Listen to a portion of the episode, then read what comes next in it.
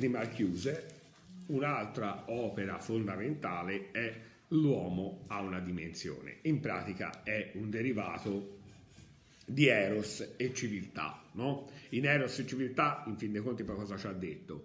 Che eh, la civiltà basata sul principio di realtà, la civiltà basata sul principio di prestazione, è una civiltà che elimina l'Eros. Non, non è compatibile. Con il tipo di civiltà borghese che noi abbiamo costruito non c'è più compatibilità tra Eros e civiltà. Nell'uomo ha una dimensione, ci va a ridire delle cose già dette in Eros e civiltà, che la dimensione umana è dettata dal meccanismo culturale del discorso pubblico, dalla musica che ci vogliono far ascoltare, dai libri che ci vogliono far leggere, dall'evento che vogliono costruire, no? eh, che non è più le, la dimensione dell'evento popolare, dell'evento libero, dell'evento funzionale, ma è l'evento mediatico. Ora, io non voglio assolutamente, anche perché ho alunne veliste, eccetera, c'ho niente, la vela secondo me è uno sport meraviglioso, no? la volta che mi ci hanno portato è bellissimo, da fare credo. Cioè andare a vedere, a vedere una regata io penso che sia una cosa, cioè o uno davvero è uno che ci capisce, che quindi vede determinati passaggi, determinate precisioni nei movimenti, ma se no guardare, cioè popolarmente gente che non è abituata a vedere una regata, ah io mi ricordo 1982-83, non me lo ricordo, il delirio per Azzurra.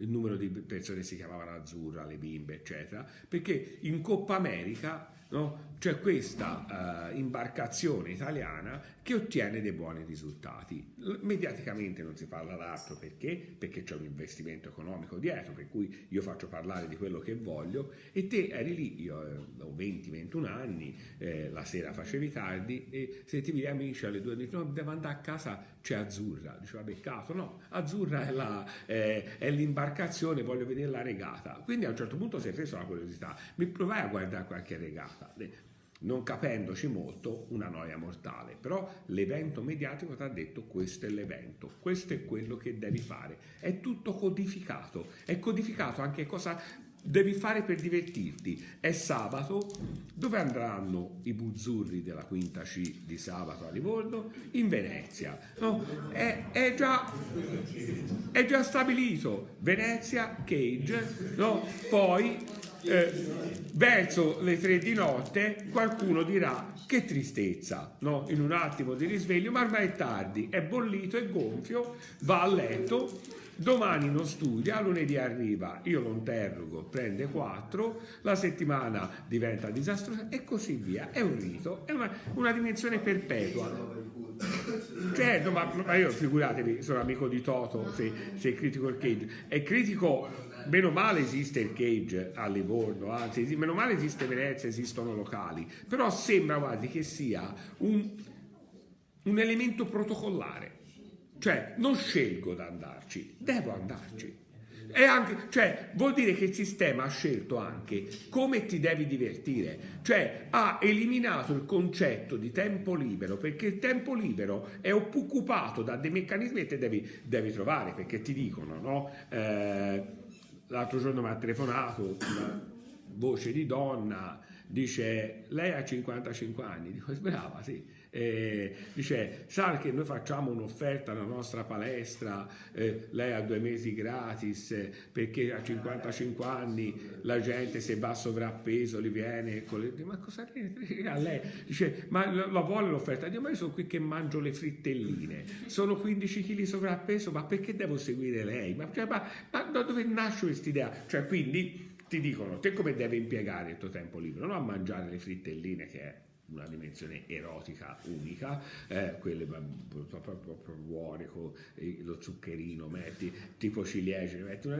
ma devi andare a tempo di tapirulan per la base, cioè quindi in pratica c'è un meccanismo no? di sfida alla morte, di sfida all'invecchiamento. 55 anni voglio invecchiare, cioè cosa devo fare? È il mio mestiere, no? eh, è un privilegio che tocca a chi campa tanto quello di invecchiare. Cioè, eh, dice, ma se poi vai sul tapirulan no, eh, non invecchi meno, quindi ti meno, sì, però sa tutta la vita dura fatica e senso ha. Cioè io lo spazio di, residuale lo voglio dedicare a un minimo godimento, no? Due frittelline, ne mi chiedo, cioè, un frate, cioè un maritozzo, via via, cioè che chiedi la luna, no? C'è proprio quest'idea del controllo, che te devi stare dentro quella dimensione.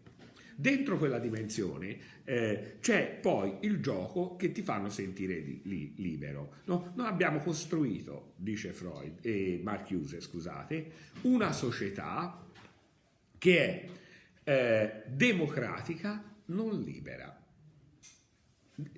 È democratica e non libera.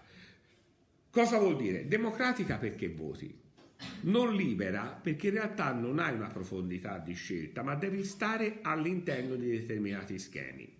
Eh, come imposta la campagna elettorale il Partito Democratico? Il Partito Democratico imposta la campagna elettorale dicendo guardate che se l'alternativa al Movimento 5 Stelle è un, eh, un, un, un, antisistema, una pericolosità, eccetera. Come imposta la campagna del Movimento 5 Stelle? Guardate che se l'alternativa a noi è il PD, è quel, è quel sistema freddo, burocratico che vi ha portato al disastro europeo, cioè ne, non si fa più nemmeno nella dimensione propositiva, ma nella dimensione distruttiva dell'altro. Io sono assolutamente contrario al politicamente corretto, rispettiamo, non è quello il problema. Però io Devo essere propositivo e pulsionale, cioè è inutile che io voglia dimostrare che il teatro dell'altro fa schifo, quindi dovete venire a vedere il mio. No, dovete venire a vedere il mio perché io vi dico che è bello, guardate, è piacevole, ci si... cioè la spinta deve essere tua, non contro l'altro. Invece tutto è appiattito perché è una gestione poi del potere. Pensate come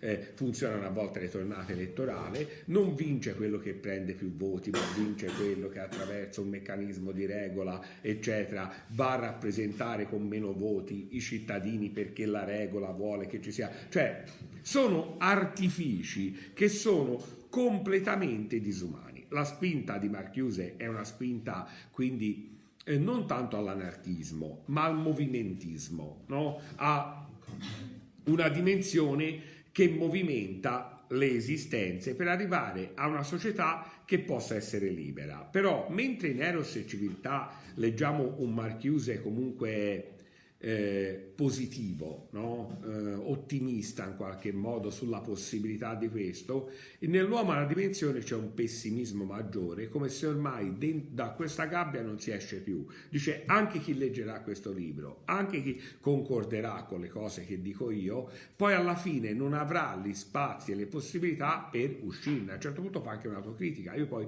dove insegno? Nelle università americane, io che contesto il capitalismo, eccetera, alla fine i libri te li producono le case editrici che derivano dal capitalismo, cioè siamo all'interno di una morsa dalla quale non è possibile uscire. Eh, comunque il tentativo eh, per uscire deve essere fatto.